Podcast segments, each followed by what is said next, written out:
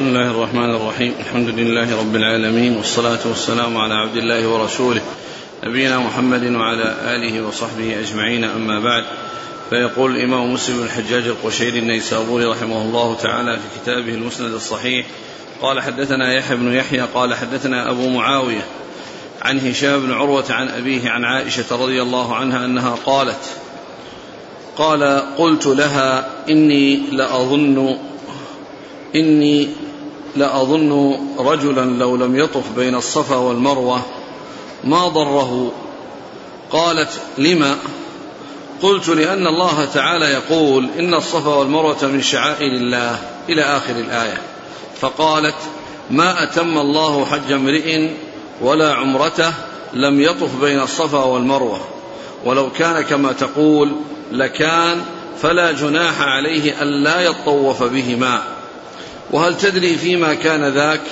إنما كان ذاك أن الأنصار كانوا يهلون في الجاهلية لصنمين على شط البحر يقال لهما إساف ونائلة، ثم يجيئون فيطوفون بين الصفا والمروة ثم يحلقون. فلما جاء الإسلام كرهوا أن يطوفوا بينهما للذي كانوا يصنعون في الجاهلية.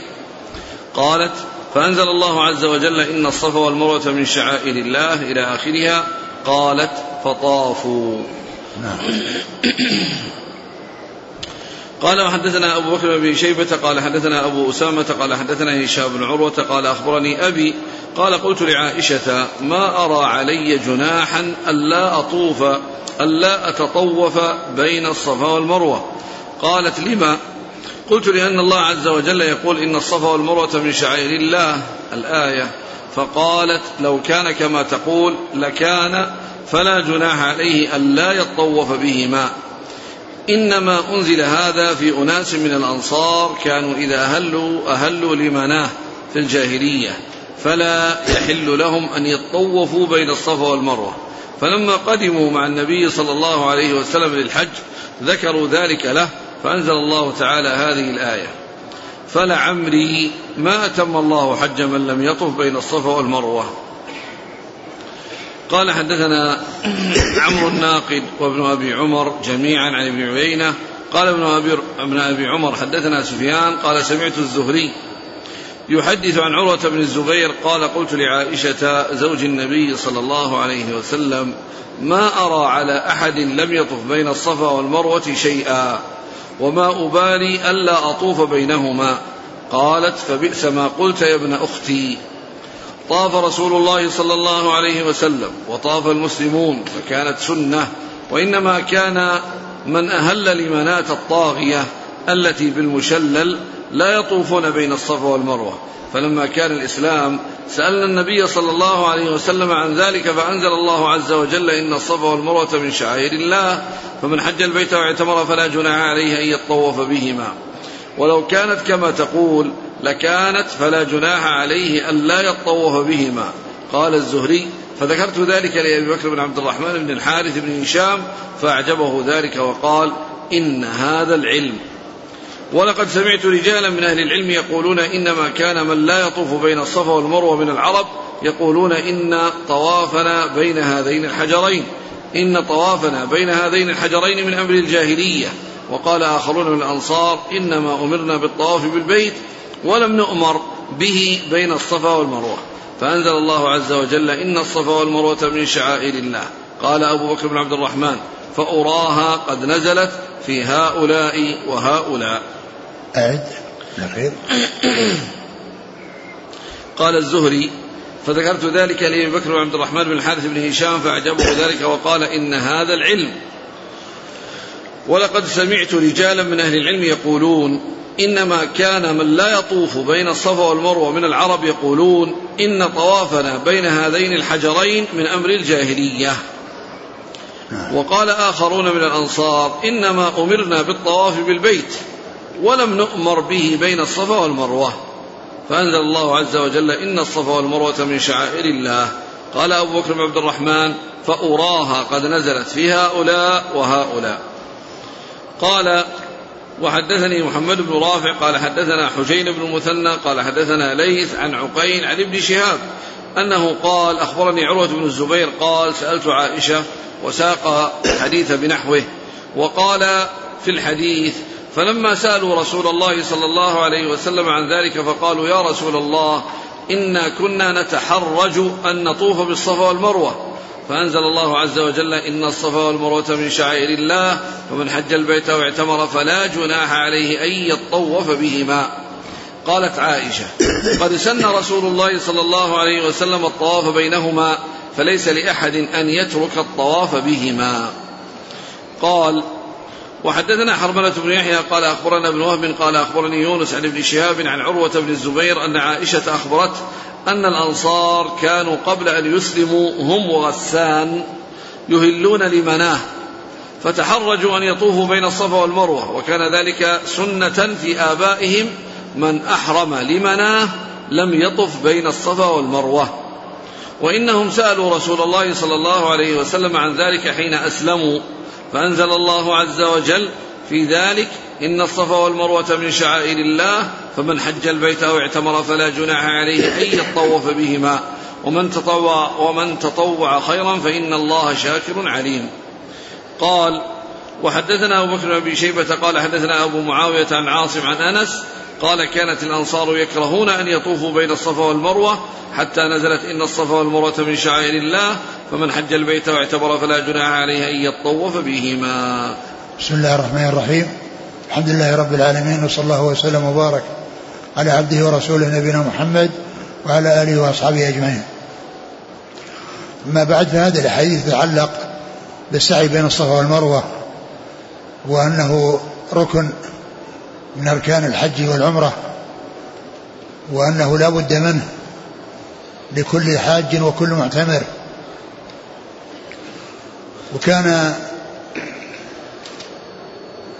وفي هذا في كلام عائشة رضي الله عنها قالت العامري ما أتم الله حج يعني حج وعمرة من لم يطف بالصفا والمروة معنى ذلك أن هذا أنه شيء لازم وأنه متعين.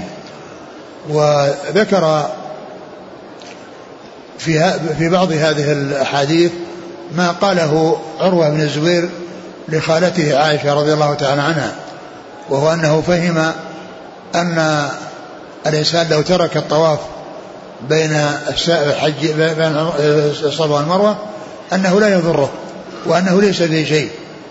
قال لأنه فهم من الآية يعني أنه من حج فلا جناح عليه أن يطوف بهما يعني أنه لو ترك ذلك أنه لا جناح عليه. وقد جاء في صحيح البخاري أنه مهد لهذا يعني بكلام يعني تبين فيما بعد يعني له عدم إصابته وأن الصواب هو ما قالته عائشة. قال سألت عائشة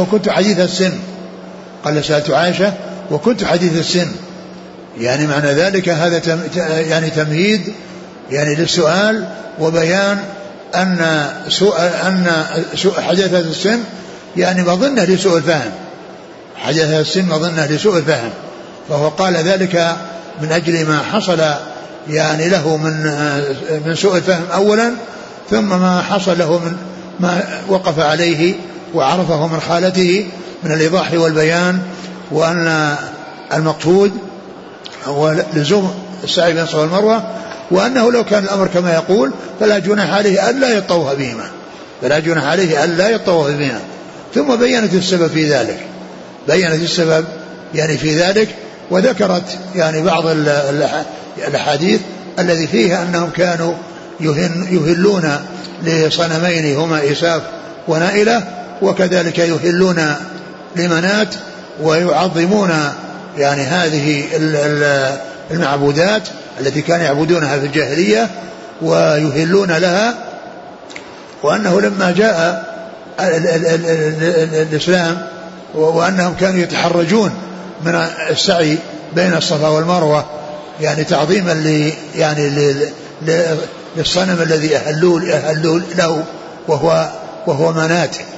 وفيهم من قال إن يعني أنه بعد الإسلام أنهم أمروا بالطواف بالبيت بقوله وليطوفوا بالبيت العتيق وما أمروا يعني بأن يسعى بين الصفا والمروة, فأنزل الله عز وجل إن الصفا والمروة من شعائر الله فمن حج البيت أو اعتمر فلا جناح عليه أن يطوف بهما. وهذا يبين أن السعي أنه لا بد منه. وما جاء في بعض الروايات عن عائشة أنها قالت إن هذا سنه رسول الله, أي أن هذا الحكم الذي هو لازم وواجب إنما جاء في حديث رسول الله صلى الله عليه وسلم, وأنه أوجبه وأنه ركن من أركان الحج. وكذلك أيضا ما جاء في القرآن يعني من بيان أنه من حج البيت واعتمر فإنه يطوف بهما, يعني معنى ذلك أنه لازم.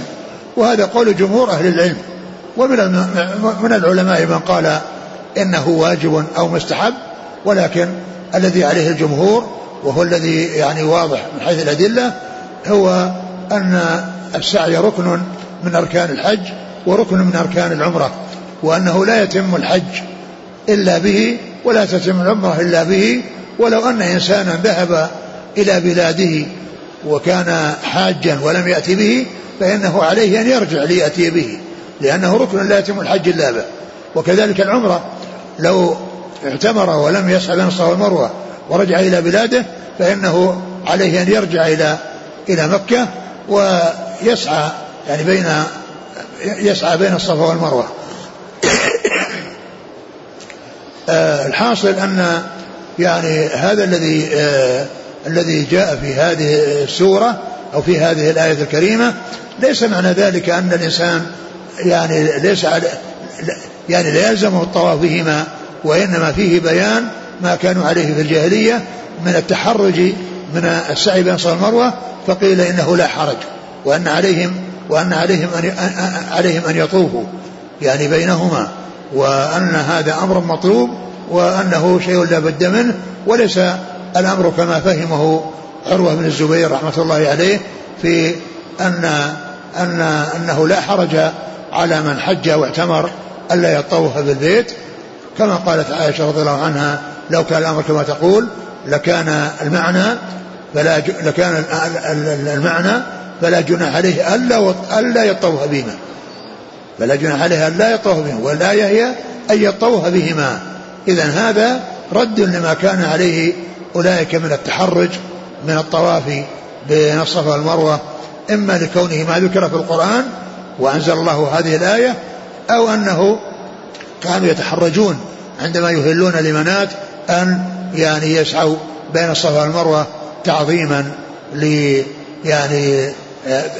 لمنات. نعم. وش فيه من الشرع؟ هما في الأول قال أن يهلون في الجاهلية لصنمين على شط البحر يقال هذا جاء في هذه الرواية, يعني هذا جاء في هذه الرواية. وقيل إنهما على الصفا والمروة, أنهم على الصفا والمروة الذي هم يعني صنمان, أنهما كان على الصفا والمروة, وأنهم يعني كانوا يعتبرون هذا من أمر الجاهلية, وأنهم كانوا يتحرجون في الإسلام أن يطوفوا بين الصفا والمروة. وهذه الرواية يعني جاءت خاصة فيما يتعلق بإساف ونائلة, وأما الرواية الأخرى التي عند مسلم والتي عند البخاري أيضا كلها تتعلق بمنات. نعم.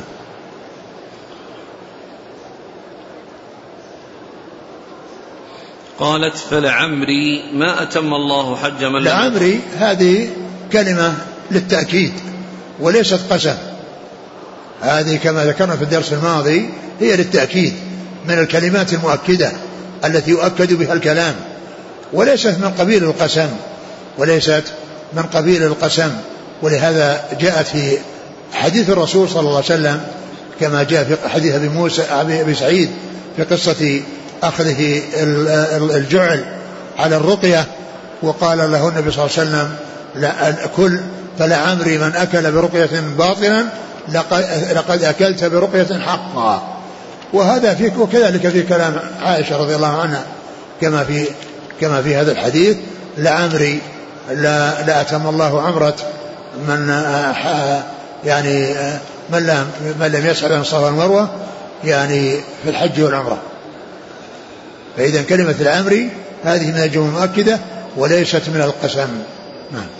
وإنما كان من أهل لمناة الطاغية التي بالمشلل. طاغية يعني صنما يعني يوصف بهذا أنه طاغية. نعم. قال الزهري: فذكرت ذلك لأبي بكر عبد الرحمن بن حارث بن هشام فأعجبه ذلك وقال: إن هذا العلم. نعم، إن هذا العلم، يعني كون عائشة رضي الله تعالى عنها بينت أن الآية مقصود بها يعني السعي بين الصفا والمروة، وأن أنها جاءت يعني بيان يعني رد ما كان عليها أهل الجاهلية من التحرج من الطواف بين الصفا والمروة.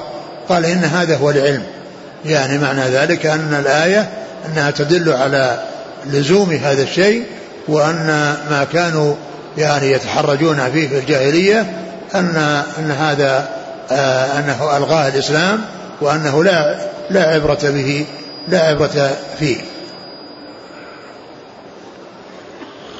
ثم قال: سمعت رجالا من أهل العلم يقولون: إنما كان من لا يطوف بين الصفا والمروة من العرب يقولون: إن طوافنا بين هذين الحجرين من أمر الجاهلية.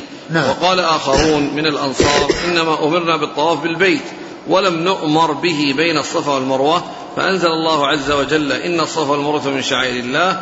قال: فأراها نزلت في هؤلاء وهؤلاء، يعني هؤلاء وهؤلاء الذين يقولونها من أمر الجاهلية، والذين قالوا إنها لا توجد في القرآن السعي بين الصفا والمروة، وهو أنه جاء في القرآن الطواف بالبيت وما جاء الصفا والمروة، فنزلت هذه الآية.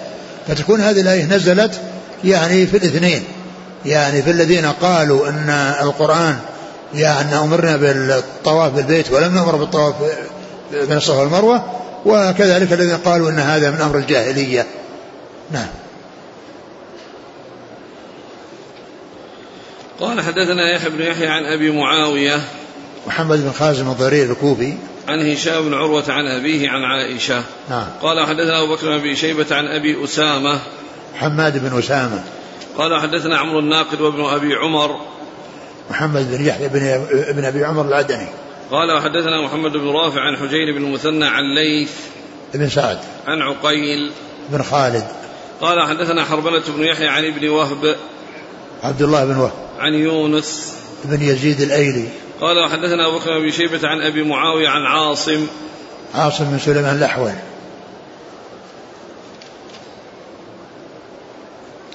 يقول: جزاك الله خيرا، من فاته السعي ورجع إلى بلده ولم يستطع أن يأتي مكة إلا بعد سنين فماذا يفعل؟ يأتي ولو كان ذلك بعد سنين، المهم أن هذا شيء لا بد منه، طواف الإفاضة لا بد منه، والسعي بين الصفا والمروة لا بد منه، ولو خرج غير آت يعني بهما أو بأحدهما فعليه الرجوع للإتيان بذلك، لأن هذا ركن من أركان الحج لا يتم الحج إلا به، لا يجبر بدم ولا يسقط، يعني كما هو شأن المستحبات أنه لا يؤثر، ولا من قبيل الواجبات التي تجبر بدم، وإنما هذه من قبيل الأركان التي لا بد من الإتيان بها. عند الصعود على الصفا نتلو هذه الآية: إن الصفا والمروة من شعائر الله، فهل يكفي هذا أم لا بد من إتمامها كاملة؟ والله الذي يبدو أن الجملة الأولى التي ذكرت يعني وهي بيان السبب الذي من أجله تلاه الرسول عليه الصلاة والسلام، وهي تقديم الصفا على المروة. قال: إن الصفا والمروة من شعائر الله، يعني لما قرب من الصفا قال: إن الصفا والمروة من شعائر الله، نبدأ بما بدأ الله به. يعني تلا الآية من أجل أن يقول نبدأ بما بدأ الله به، لأن الله بدأ بالصفا ذكرا فنبدأ به فعلا وسعيا. نعم. قال رحمه الله تعالى: حدثني محمد بن حاتم قال: حدثنا يحيى بن سعيد عن ابن جريج قال: أخبرني أبو الزبير أنه سمع جابر بن عبد الله رضي الله عنهما يقول: لم يطف النبي صلى الله عليه وآله وسلم ولا أصحابه بين الصفا والمروة إلا طوافا واحدا، قال وحدثنا عبد بن حميد قال أخبرنا محمد بن بكر قال أخبرنا ابن جريج بهذا إسناد مثله وقال إلا طوافا واحدا طوافه الأول. ثم ذكر هذا الحديث المتعلق بأن السعي لا يتكرر وإنما يؤتى به على أنه ركن، يؤتى به في العمرة لأنه ركن من أركانها، ويؤتى به بالحج لأنه ركن من أركانها، لكن ما في تطوع، يعني مثل الطواف الإنسان يتطوع ويأتي بأطوفة، وأما السعي ما فيه تطوع، ما فيه إلا أداء ركن، وهو إن كان حاجا فعليه إلى الحج سعي، وإن كان معتمرا فعليه للعمرة سعي، ولا يتكرر. وقد أجمع العلماء على أنه لا يتطوع به، يعني لا يتطوع في السعي، وإنما التطوع في الطواف فقط، تطوع في الطواف يعني فقط، وإنما يعني السعي يؤتى به يعني الذي هو لازم ولا بد منه، الذي هو ركن من أركان الحج أو ركن من أركان العمرة. توجيه قوله تعالى فمن تطوع خيرا، فمن تطوع خيرا فسر بأنه تطوع في الحج والعمرة، كما فسره ابن جرير وغيره، قالوا يعني تطوع بالحج والعمرة، يعني بعد أن أدى ما هو لازم له تطوع بعد ذلك وأتى بالتطوع بالحج والعمرة، وليس التطوع بالسعي، وأنه يأتي بالسعي أو أنه يأتي يتنفل ويتطوع، وإنما يعني التطوع إنما هو بالطواف، وأما السعي فلا تطوع فيه، وقد أجمع العلماء على أنه لا تطوع فيه.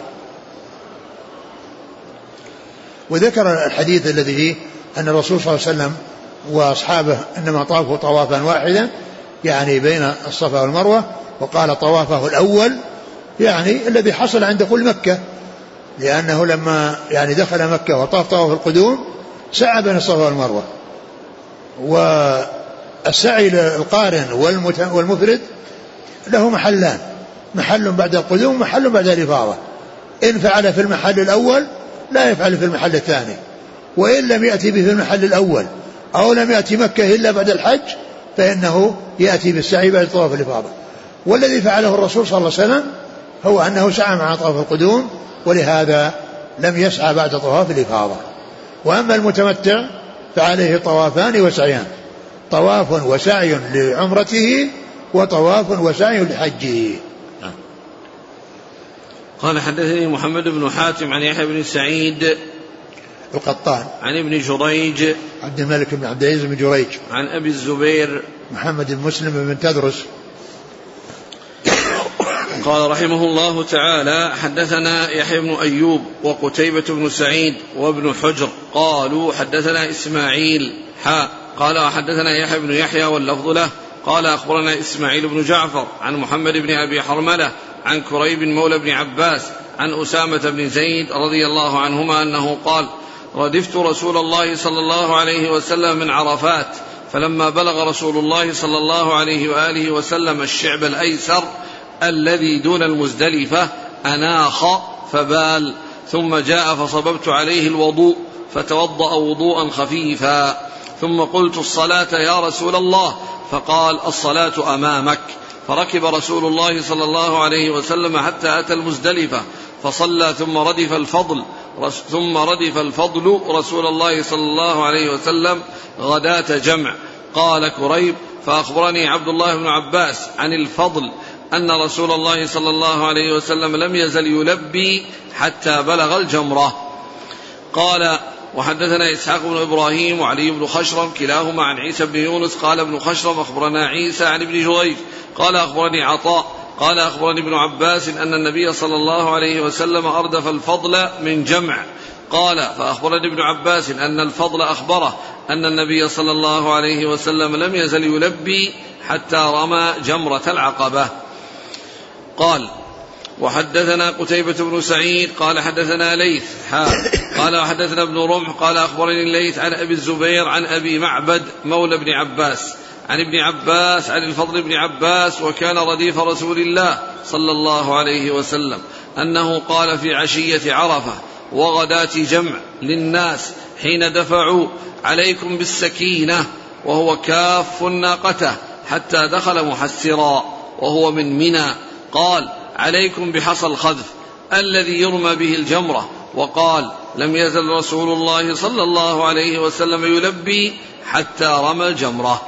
قال وحدثنيه زهير بن حرب قال حدثنا يحيى بن سعيد عن ابن جريج قال أخبرني أبو الزبير بهذا الإسناد غير أنه لم يذكر في الحديث ولم يزل رسول الله صلى الله عليه وسلم يلبي حتى رمى الجمرة وزاد في حديثه والنبي صلى الله عليه وسلم يشير بيده كما يخذف الإنسان.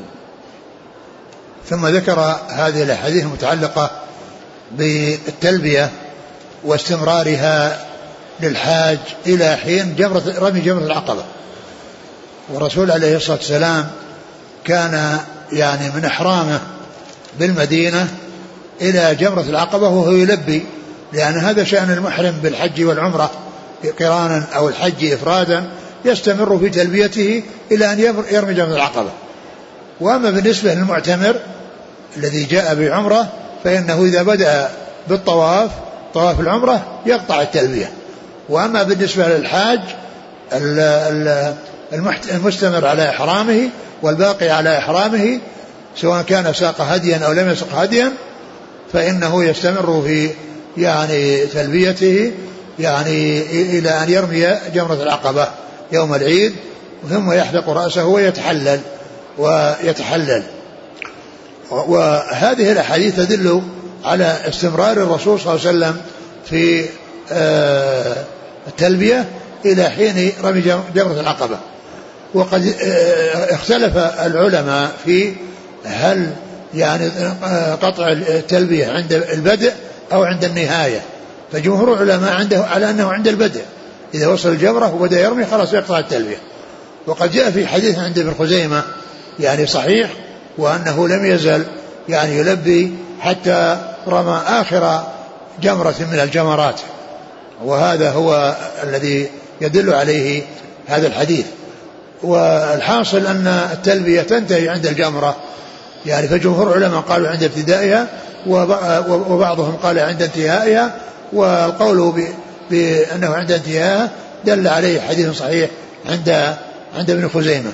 والنبي صلى الله عليه وسلم في انصرافه من عرفة يعني أردف اثنين من أصحابه، أحدهما أردفه من عرفة إلى مزدلفة وهو أسامة بن زيد، والثاني من مزدلفة إلى منى وهو الفضل ابن عباس رضي الله تعالى يعني عنهما.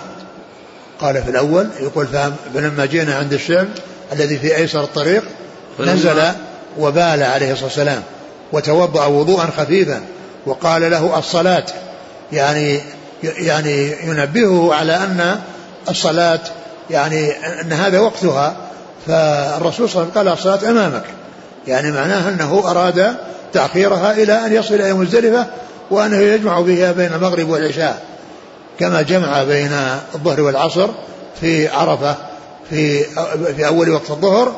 فقال الصلاة يعني لما رآه توضأ، والوقت أيضا هو وقت الصلاة وقد غابت الشمس وهم لم ينصرفوا إلا بعد مغيب الشمس كما هو واضح، فقال الصلاة أمامك، يعني معناها أن الصلاة أن تكون مزدلفة. فنبهه أو أراد أن ينبهه يعني لأن الوقت قد حصل وأن الوقت موجود وأنه دخل الوقت الذي هو وقت المغرب، فالرسول صلى الله عليه وسلم قال له الصلاة أمامك. ولما وصل إلى مزدلفة توضأ عليه السلام وضوءا يعني كاملا وصلى المغرب والعشاء جمعا للمغرب والعشاء وقصرا للعشاء. ايش الحديث نفسه حديث أسامة. فلما بلغ رسول الله صلى الله عليه وسلم الشعب الأيسر الذي دون المزدلفة أناخ فبال، ثم جاء فصببت عليه الوضوء فتوضأ وضوءا خفيفا، ثم قلت الصلاة يا رسول الله، يعني صببت عليه الوضوء يعني الماء، لأن الوضوء بفتح الواو هو الماء المستعمل، وأما الوضوء بالضم هو نفس الاستعمال يقال له وضوء، والماء الذي يستعمل يقال له وضوء، وهذا عدة كلمات في هذا المعنى: الطهور والطهور، والسحور والسحور، والوجور والوجور، ويعني والسعوط والسعوط. نعم. قال: حتى أتى المزدلفة فصلى، ثم ردف الفضل رسول الله صلى الله عليه وسلم غداة جمع. فصلى يعني هنا أجمل ذكر الصلاة، يعني صلى المغرب والعشاء، لكنه جاء تفصيلها في الأحاديث الأخرى. ثم ردف يعني من مزدلفة معه ابن عباس الفضل. قال كريب: فأخبرني عبد الله بن عباس عن الفضل أنه وسلم لم يزل يلبي حتى بلغ الجمرة. قال صلى الله عليه وسلم: غداء عشية عرفة وغداة جمع للناس. يعني كان يأمر بالسكينة، يعني العشية عرفة عند انصرفه من عرفة، وغداة مزدلفة حين انصرفه من مزدلفة، يعني فكان يأمرهم بالسكينة، يعني وألا يعني يسرعوا، وألا يشق بعضهم على بعض، وألا يحصل منه ازدحام يؤذي بعضهم بعض.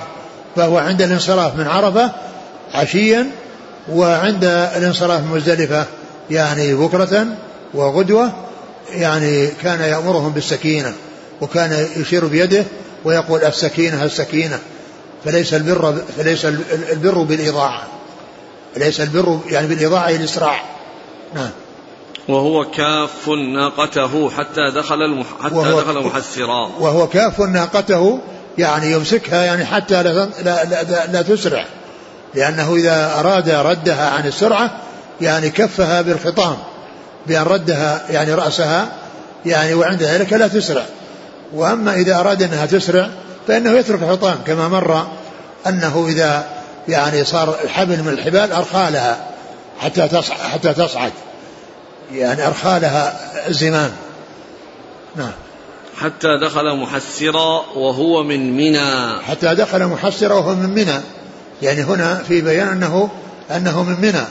يعني بعض العلماء يقول أنه يعني من منى، بعضهم يقول أنه يعني منطقة بين مزدلفة ومنى، ليست من هذا ولا من هذا، لكنه بهذا الحديث بين أنه من منى. قال: عليكم بحصى الخذف الذي يرمى به الجمرة. وهذا فيه بيان أن الحصى لا يلزم لقطه من مزدلفة، وأن كما هي عادة كثير من الناس إذا وصلوا مزدلفة انتشروا في الأرض يلقطون الحصى، كأن مهمتهم في مزدلفة لقط الحصى.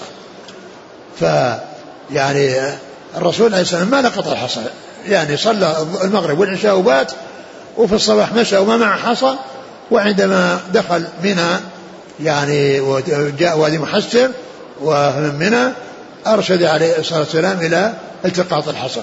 قالوا لما دخلوا إيش؟ قال: القط. قال: عليكم بحصى الخذف. قال: عليكم بحصى الخذف، إرشد الناس، وهو أمر الفضل بن عباس ولقط له 7 حصيات اللي ترمى يوم العيد، يعني مثل حصى الخذف. والخذف هو الذي يرمى يعني بين الأصبعين، يعني يضع على رأس السبابة، ثم يعني تطلق الإبهام فتذهب الحصاة، يعني فهو حصى يعني ليس بالكبير، يعني فوق الحمص يعني قليلا. نعم. قال: حدثنا يعني عليكم بحصى الخذف، يعني الحصى اللي ترمون به يعني يكون مثل حصى الخذف، لا يكون صغير جدا ولا كبير، بأن يزاد زيادة كبيرة، وإنما مثل حصى الخذف. ولهذا الرسول صلى الله عليه وسلم كما جاء في بعض الروايات جعل يقلبهن بيده والناس يرون، وقال: بمثل هذا فرموا، وإياكم والغلو في الدين، فإنما أهلك من كان قبلكم الغلو في الدين، يعني معناه الرجم بحصى كبار هذا من الغلو. قال: حدثنا يحيى بن أيوب وقتيبة بن سعيد وابن حجر، علي بن حجر السعدي، عن إسماعيل بن جعفر. قال: حدثنا يحيى بن يحيى واللفظ له قال: أخبرنا إسماعيل بن جعفر عن محمد بن أبي حرملة عن كريب مولى ابن عباس عن أسامة بن زيد. نعم.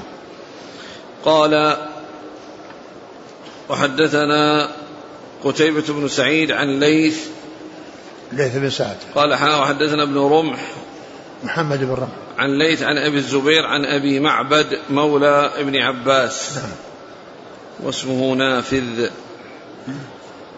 قال حدثني زهير بن حرب عن يحيى بن سعيد عن ابن جريج عن أبي الزبير به قال وحدثنا أبو بكر بن شيبة قال حدثنا أبو الأحوص عن حسين عن كثير بن مدرك عن عبد الرحمن بن يزيد قال قال عبد الله رضي الله عنه ونحن بجمع سمعت الذي أنزلت عليه سورة البقرة يقول في هذا المقام لبيك اللهم لبيك. قال وحدثنا سريج بن يونس قال حدثنا هشيم قال أخبرنا حسين عن كثير بن مدرك الأشجعي عن عبد الرحمن بن يزيد أن عبد الله رضي الله عنه لبى حين أفاض من جمع فقيل أعرابي هذا فقال عبد الله أنسي الناس أم ضلوا سمعت الذي أنزلت عليه سورة البقرة يقول في هذا المكان لبيك اللهم لبيك. وحدثناه قال وحدثناه حسن الحلواني قال حدثنا يحيى بن آدم قال حدثنا سفيان عن حسين بهذا الإسناد قال وحدثنيه يوسف بن محمد المعني قال حدثنا زياد يعني البكائي عن حسين عن كثير بن مدرك الأشجعي عن عبد الرحمن بن يزيد والأسود بن يزيد قال سمعنا عبد الله بن مسعود يقول بجمع سمعت الذي أنزلت عليه سورة البقرة ها هنا يقول لبيك اللهم لبيك ثم لبى ولبينا معه. ثم ذكر هذه الحديث عن مسعود وتتعلق بالتلبية. ومعلوم أن الرسول صلى الله عليه وسلم لم يزل يلبي كما مرة حتى رمى جمرة في العقبة ويعني وهذا فيه تلبية في نفس مزدلفة كما أن التلبية تكون في عرفة وتكون يعني في من حين يدخل الناس في الحج وهم يلبون من حين دخول الناس في الحج وهم يلبون إلى أن يرموا الجمرة. وبعض العلماء قالوا أنها تنتهي بعرفة لكن ليس عليه دليل وإنما الدليل هو هذا الذي جاء أنهم يستمرون بالتلبية إلى رمي جمرة العقبة بل الفراغ من رمي جمرة العقبة. وابن مسعود رضي الله عنه يلبي بمزدلفة فكان يعني بعض الناس الذين يعني يظنون أنه ما في يعني لما سمعوا صوت من يلبي قالوا إيش هذا الأعرابي يعني الأعراب يعني هم الذين مظنة الجهل وأنه يحصل منهم الأشياء التي يعني تستغرب. فقال ما شأن الناس إيش ضلوا أو إيش قال أنسي الناس أم ضلوا أنسي الناس يعني سنة الرسول صلى الله عليه وسلم التي هي التلبية في جميع أحوال الحج إلى رمي العقبة أو ضلوا يعني ضلوا عن الحق في ذلك. استدلاله بسورة البقرة. أما استدلاله بسورة البقرة لأنها ذكرت فيها يعني أعمال الحج الكثيرة أكثر أعمال الحج أو كثير من أعمال الحج جاءت في سورة البقرة. قال حدثنا أبو بكر بن شيبة عن أبي الأحوص سلام بن سليم الحنفي عن حسين بن عبد الرحمن عن كثير بن مدرك عن عبد الرحمن بن يزيد عن عبد الله بن مسعود رضي الله عنه.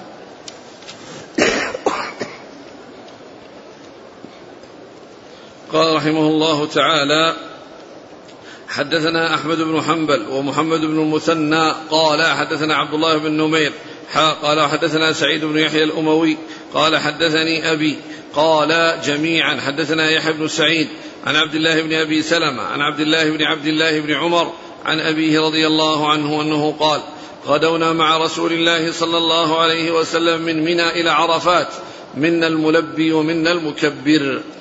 قال حدثني محمد بن حاتم وهارون بن عبد الله وعقوب الدورقي قالوا أخبرنا يزيد بن هارون قال أخبرنا عبد العزيز بن أبي سلمة عن عمر بن حسين عن عبد الله بن أبي سلمة عن عبد الله بن عمر عن أبيه قال كنا مع رسول الله صلى الله عليه وسلم في غداة عرفة فمنا المكبر ومنا المهلل فأما نحن فنكبر. قال قلت والله لعجبا منكم كيف لم تقولوا له ماذا رأيت رسول الله صلى الله عليه وسلم يصنع. ثم ذكر هذه الأحاديث المتعلقة بالذهاب من منى صبيحة يوم عرفة إلى عرفة وأنهم كانوا مع الرسول عليه الصلاة والسلام في حجة الوداع فيهم الملبي وفيهم المكبر يعني منهم الذي يهل ويلبي ومنهم الذي يكبر يعني فلا ينكر أحد على أحد والرسول صلى الله عليه وسلم بينهم يعني وهو يسمع هذا ويسمع هذا, فدل على أن هذا صحيح, وأنه لا بأس أن يفعل الإنسان هذا وهذا, يعني فيمكن أن يكون يعني يأتي بالتلبية ويأتي بالتكبير, يمكن أن يأتي بالتلبية ويأتي بالتكبير لأنه مشروع يعني في هذا, لأنهم كانوا يفعلون ذلك مع رسول الله صلى الله عليه وسلم وهو منطلق من منى إلى إلى إلى, إلى عرفة. إذن التلبية موجودة مستمرة وهذا شأن الحاج, إلا أن فيها أيضا زيادة التكبير وأن للإنسان أن يكبر. نعم.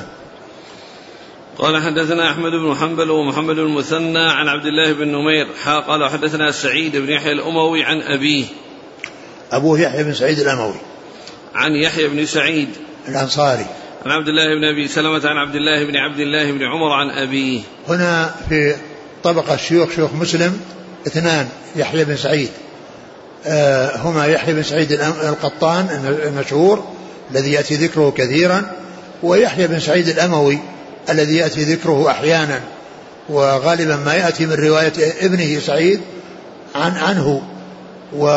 واثنان في طبقة صغار التابعين وهم يحيى بن سعيد الأنصاري ويحيى بن سعيد التيمي أبو حيان, يعني هؤلاء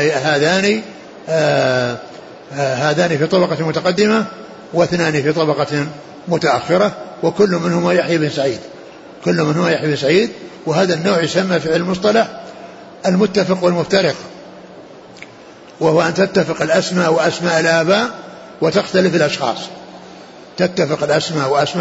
الأشخاص, هذا يقال له المتفق والمفترق. قال حدثنا محمد بن حاتم وهارون بن عبد الله ويعقوب الدورقي, يعقوب بن إبراهيم, عن يزيد بن هارون عن عبد العزيز بن أبي سلمة عن عمر بن حسين عن عبد الله بن أبي سلمة عن عبد الله بن عمر عن أبيه.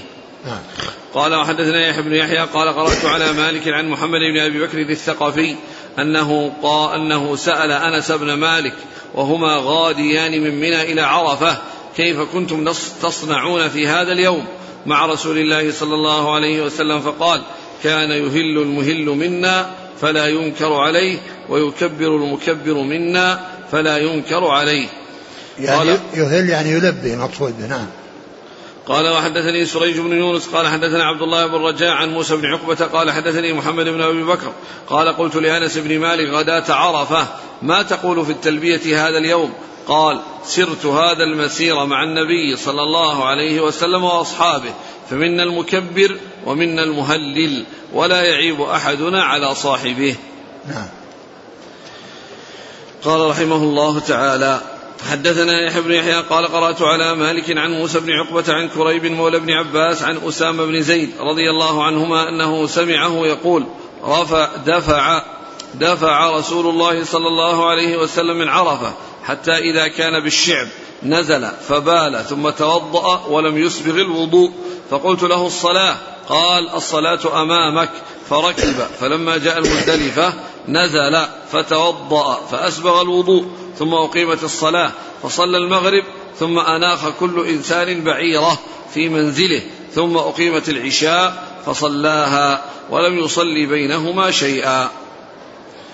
قال وحدثنا محمد بن رمح قال أخبرنا الليث عن يحيى بن سعيد عن موسى بن عقبة مولى الزبير عن كريب مولى بن عباس عن أسامة بن زيد رضي الله عنهما أنه قال انصرف رسول الله صلى الله عليه وسلم بعد الدفعة من عرفات إلى بعض تلك الشعاب لحاجته فصببت عليه من الماء فقلت أتصلي؟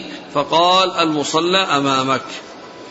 قال حدثنا أبو بكر بن شيبة قال حدثنا عبد الله بن المبارك قال حدثنا أبو كريب واللفظ له قال حدثنا ابن المبارك عن إبراهيم بن عقبة عن كريب مولى بن عباس قال سمعت أسامة بن زيد يقول أفاض رسول الله صلى الله عليه وسلم من عرفات فلما انتهى إلى الشعب نزل فبال ولم يقل أسامة أراق الماء, قال فدعا بماء فتوضأ وضوءا ليس بالبالغ.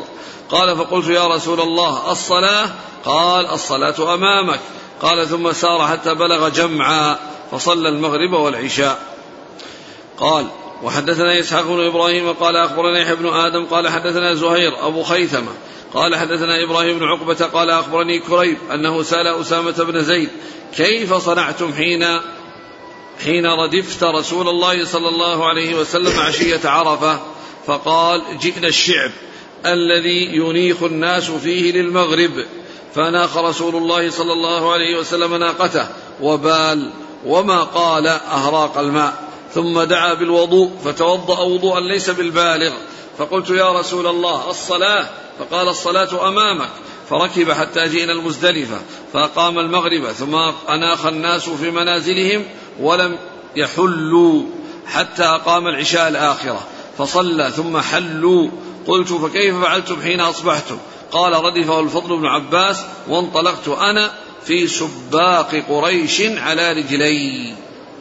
قال حدثنا إسحاق بن إبراهيم قال أخبرنا وكيع قال حدثنا سفيان عن محمد بن عقبة عن كريب عن أسامة بن زيد أن رسول الله صلى الله عليه وسلم لما أتى النقب الذي ينزله الأمراء نزل فبال ولم يقل أهراق، ثم دعا بوضوء فتوضأ وضوءا خفيفا، فقلت يا رسول الله الصلاة؟ فقال الصلاة أمامك. قال حدثنا عبد بن حميد قال أخبرنا عبد الرزاق قال أخبرنا معمر عن الزهري عن عطاء مولى سباع عن أسامة بن زيد أنه كان رديف رسول الله صلى الله عليه وسلم حين أفاض من عرفة، فلما جاء الشعب أناخ راحلته ثم ذهب إلى الغائط، فلما رجع صببت عليه من الإداوة فتوضأ ثم ركب ثم أتى المزدلفة فجمع بها بين المغرب والعشاء. انتهت حديث أسامة. ندخل إلى حديث عبد الله. ثم ذكر هذه الحديث عن أسامة بن زيد رضي الله عنه الذي كان رديف رسول الله صلى الله عليه وسلم من عرفة إلى مزدلفة، وفيها أنه أناخ يعني عند الشعب الذي على اليسار يعني بالذهب إلى إلى إلى مزدلفة، وقد مر في الحديث السابق وفيه أنه قال بالا ولم يقل أراق الماء، يعني أنه لم يكني، يعني وإنما نص على البول وذكر البول ولم يحصل منه التكنية بقوله أراق الماء. أراق الماء يعني الذي هو حصول التبول، فيعني فهو يبين أن قوله لم يقل أراق يعني معناه أنه لم يكني بل قال بالا. وفيه أنه لما وصل مزدلفة أنهم يعني صلوا جمعوا بين المغرب والعشاء، وأنهم أول عمل قاموا فعلوه الصلاة، فصلوا المغرب ثم أناخوا الإبل وبعد ذلك صلوا العشاء، ولم يحصل تنفل يعني بين الصلاتين، وقد أقام أو حصل إقامة لكل من الصلاتين كما جاء في يعني حديث جابر الحديث الطويل، وكذلك أيضا في حديث عائشة رضي الله عنها يعني سيأتي. وش فيه هنا؟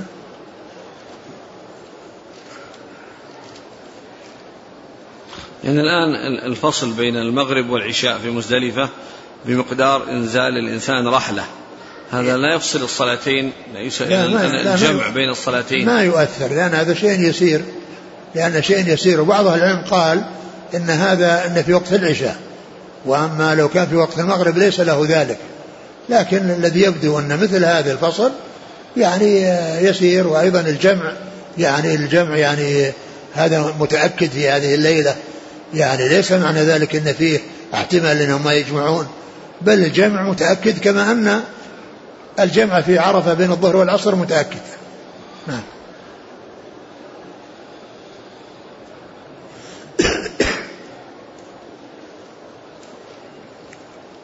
قال وضوءا ليس بالبالغ، يعني مثل ما قال يعني وضوءا خفيفا، يعني معناه أن وضوء غير مسبق، يعني وهو الذي يكون مرة واحدة مستوعبة. قال فجئنا الشعب الذي ينيق الناس فيه للمغرب. نعم يعني كانوا يصلون قبل دخول مزدلفة. كيف؟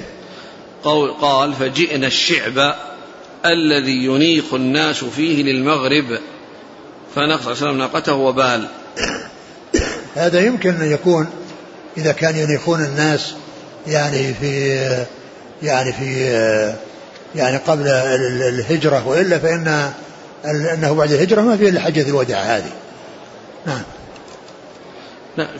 كأن الآن أن هذا فعل الناس بعد النبي صلى الله عليه وسلم، أو بعد أو يمكن أن يكون يعني بعد ذلك، يعني فعل الناس فيما بعد، وإلا فإن يعني هو يحكي يعني ما حصل بعد ذلك. نعم.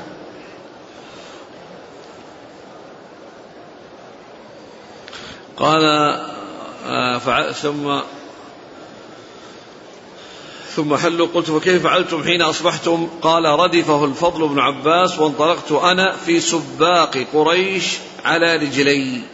يعني معناه أن الإرداف حصل يعني في إلى منى إلى مزدلفة، وبعد ذلك صار رديفه الفضل بن عباس، وهو ذهب مع الذين يعني اللي تقدموا مثل ابن عباس رضي الله عنه كان ذهب يعني وهو يعني من صغار الصحابة. نعم. قال لما أتى النقب الذي ينزله الأمراء، يعني هذا هو الذي هو نفس الشعب هذا اللي قال. يقول الزرقاني عن عطاء: الشعب الذي يصلي فيه الخلفاء الآن المغرب، والمراد بالخلفاء والأمراء بن أمية كانوا يصلون فيه المغرب قبل دخول وقت العشاء، وهو خلاف السنة، وقد أنكره عكرمة فقال: اتخذه رسول الله صلى الله عليه وسلم مبالا واتخذتموه مصلى. ثم قال: فلما جاء الشعب أناخ راحلته ثم ذهب إلى الغائط، يعني تباعد عنه يعني عن أسامة، ذهب يقضي حاجته ثم رجع إليه. فلما رجع صببت عليه من الإداوة، نعم، اللي هو وعاء فيه ماء، وقد قيل إنه من ماء زمزم، هذا الذي يعني استعمله الرسول صلى الله عليه وسلم في الشعب، قيل هو من ماء زمزم. قال رحمه الله: قال حدثني زهير بن حرب قال حدثنا يزيد بن هارون قال أخبرنا عبد الملك بن أبي سليمان عن عطاء عن ابن عباس أن رسول الله صلى الله عليه وسلم أفاض من عرفة وأسامة ردفه. قال أسامة: فما زال يسير على هيئته حتى أتى جمعاء. قال: وحدثنا أبو الربيع الزهراني وقتيبة بن سعيد جميعا عن حماد بن زيد. قال أبو الربيع: حدثنا حماد قال حدثنا هشام عن أبيه قال: سئل أسامة وأنا شاهد، أو قال: سألت أسامة بن زيد وكان رسول الله صلى الله عليه وسلم أردفه من عرفات، قلت: كيف كان يسير رسول الله صلى الله عليه وسلم حين أفاض من عرفة؟ قال: كان يسير العنق، فإذا وجد فجوة نص. قال: وحدثناه أبو بكر بن شيبة قال حدثنا عبد بن سليمان وعبد الله بن نمير وحميد بن عبد الرحمن عن هشام بن عروة بهذا الإسناد، وزاد في حديث حميد قال هشام: والنص فوق العنق.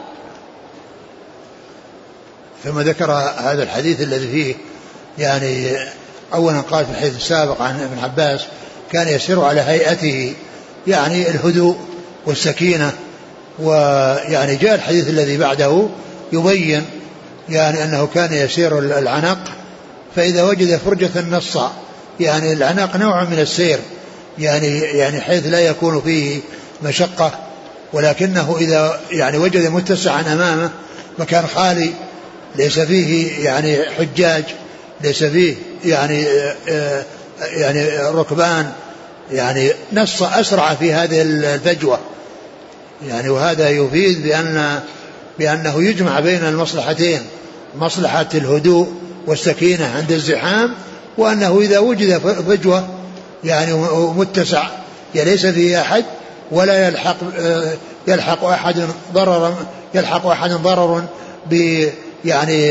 الإسراع فيه، فإنه يسرع. كان يسير العنق، يعني نوع من السير خفيف، فإذا وجد فرجة يعني متسعا ومكان خالي نص، أي زاد في الإسراع. نعم. قال حدثنا يحيى بن يحيى قال أخبرنا سليمان بن بلال عن يحيى بن سعيد قال أخبرني عدي بن ثابت أن عبد الله بن يزيد الخطمي رضي الله عنه حدثه أن أبا أيوب رضي الله عنه أخبره أنه صلى مع رسول الله صلى الله عليه وسلم في حجة الوداع المغرب والعشاء بالمزدلفة. قال وحدثناه قتيبة بن رمح عن الليث بن سعد عن يحيى بن سعيد بهذا الإسناد. قال ابن رمح في روايته عن عبد الله بن يزيد الخطمي وكان أميرا على الكوفة على عهد ابن الزبير.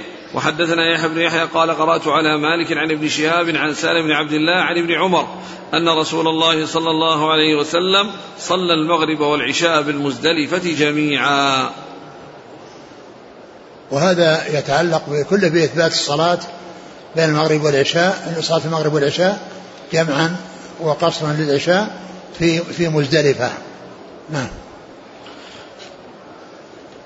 قال وحدثني حرملة بن يحيى قال أخبرنا ابن وهب قال أخبرني يونس عن ابن شهاب أن عبيد الله بن عبد الله بن عمر أخبره أن أباه قال جمع رسول الله صلى الله عليه وسلم بين المغرب والعشاء بجمع ليس بينهما سجدة، وصلى المغرب 3 ركعات وصلى العشاء 2 ركعتين، فكان عبد الله يصلي بجمع كذلك حتى لحق بالله تعالى. يعني ليس بينهما سجدة، يعني نافلة، يعني ما تنفل بينهما.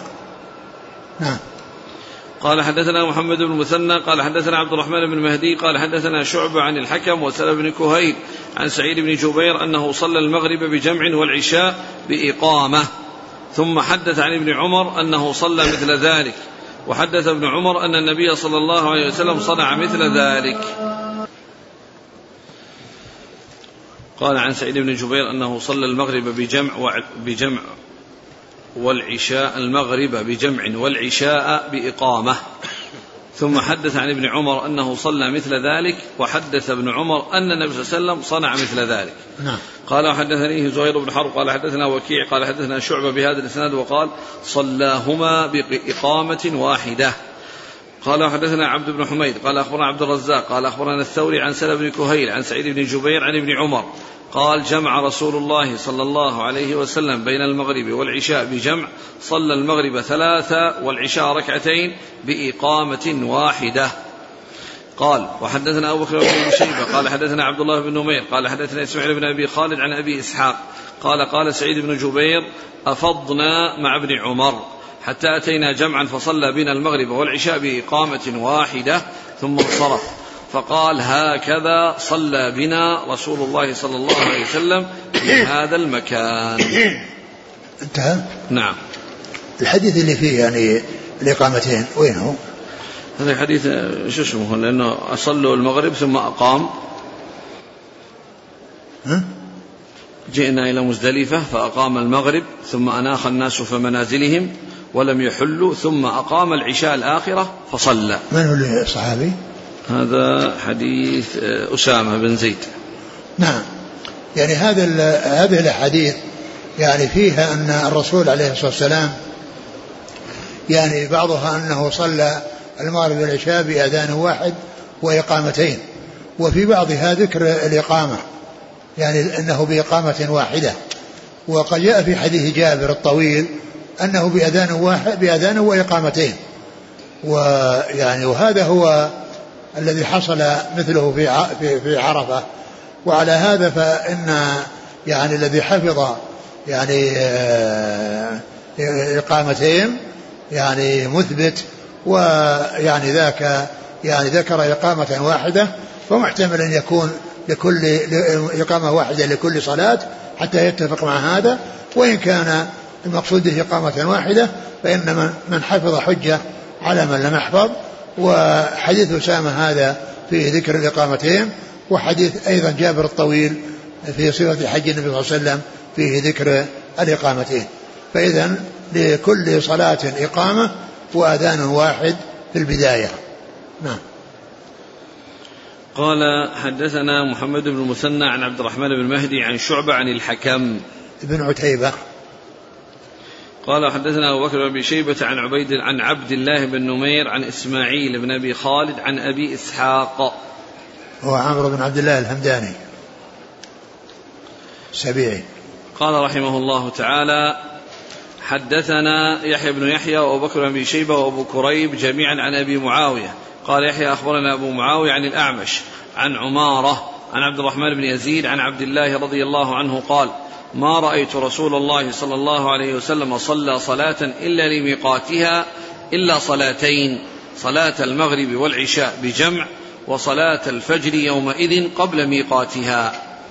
قال وحدثنا عثمان بن أبي شيبة والله تعالى أعلم وصلى الله وسلم وبارك على عبده ورسوله نبينا محمد وعلى آله وأصحابه أجمعين. جزاكم الله خيرا وبارك الله فيكم ألهمكم الله الصواب ووفقكم للحق شفاكم الله وعافاكم ونفعنا الله بما سمعنا وغفر الله لنا ولكم والمسلمين أجمعين آمين. يقول السائل أحسن الله إليكم ما حكم تقديم السعي على طواف الإفاضة بسبب الزحام الموجود في الحرم؟ الأصل أن السعي يؤتى به بعد الطواف إن كان قدوما فيؤتى بالقدوم ثم السعي وإن كان يعني طواف إفاضة فيؤتى بالإفاضة ثم السعي لكنه إذا حصل يعني مثل ما جاء في الحديث يعني بعض الصحابة أن الرسول يعني في ذلك اليوم اللي هو يوم النحر ما سئل عن شيء قدم ولا أخر قال لا حرج وفي بعض الأسئلة التي سئل إياها قال سعيت قبل أن أطوف قال لا حرج. يقول أحسن الله إليكم هل أعمال العمرة يجب فيها الترتيب؟ أعمال العمرة كلها طواف وسعي وتقصير وحلق والطواف نعم مقدم والسعي يكون بعد الطواف لكن بعض أهل العلم قال إن لو حصل يعني تقديم السعي على الطواف وأن أنه حصل نسيان وما إلى ذلك أنه يصح لكن الذي يبدو والله أعلم أن الترتيب يعني مطلوب والرسول صلى الله عليه وسلم إنما يعني قال لا حرج في أسئلة يوم العيد التي فيها أشياء تقديم وتأخير فكان مما سئل عنه قال سعيت قبل أن أطوف قال لا حرج. المرأة إذا اعتمرت وأتاها الحيض هل يجوز لها أن تسعى وتنتظر الطواف حتى تطهر؟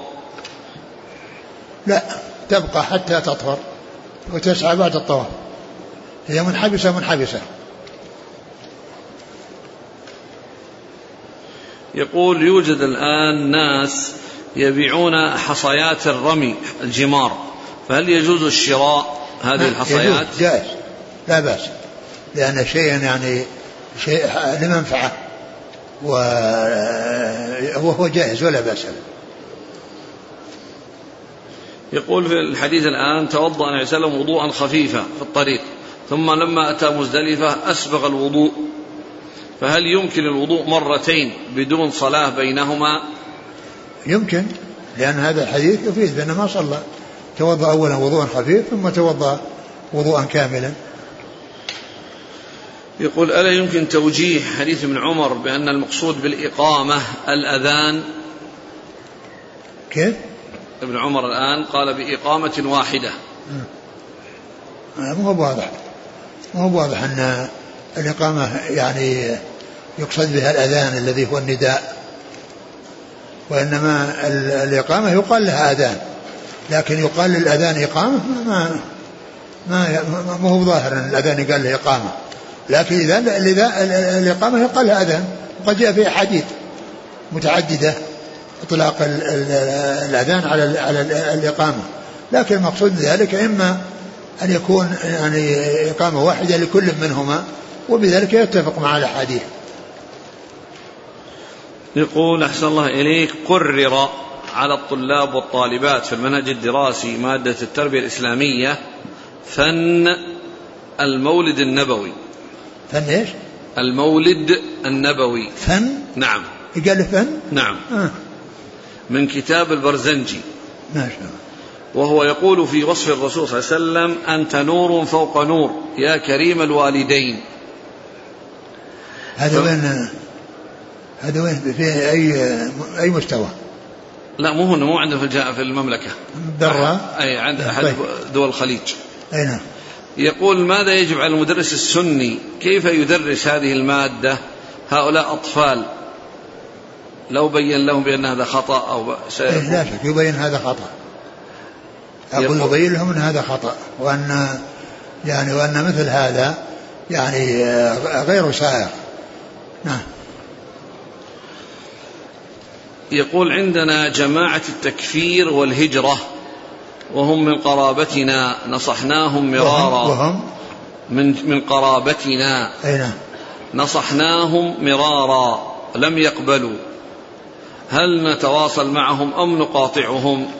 فهم يعتقدون بأننا كفار لا يأكلون ذبائحنا.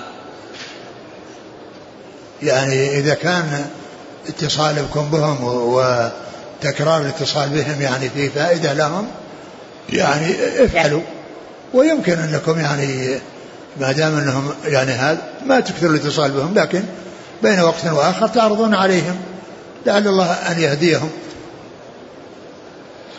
قول الله تبارك وتعالى يا أيها الذين آمنوا إن جاءكم فاسق بنبأ فتبينوا، هل نستطيع أن نقول إن مفهوم هذه الآية إذا جاءنا ثقة فلا نحتاج أن نتبين بل يجب قبول خبره؟ لا شك أن الثقة يقبل خبره ويعول عليه.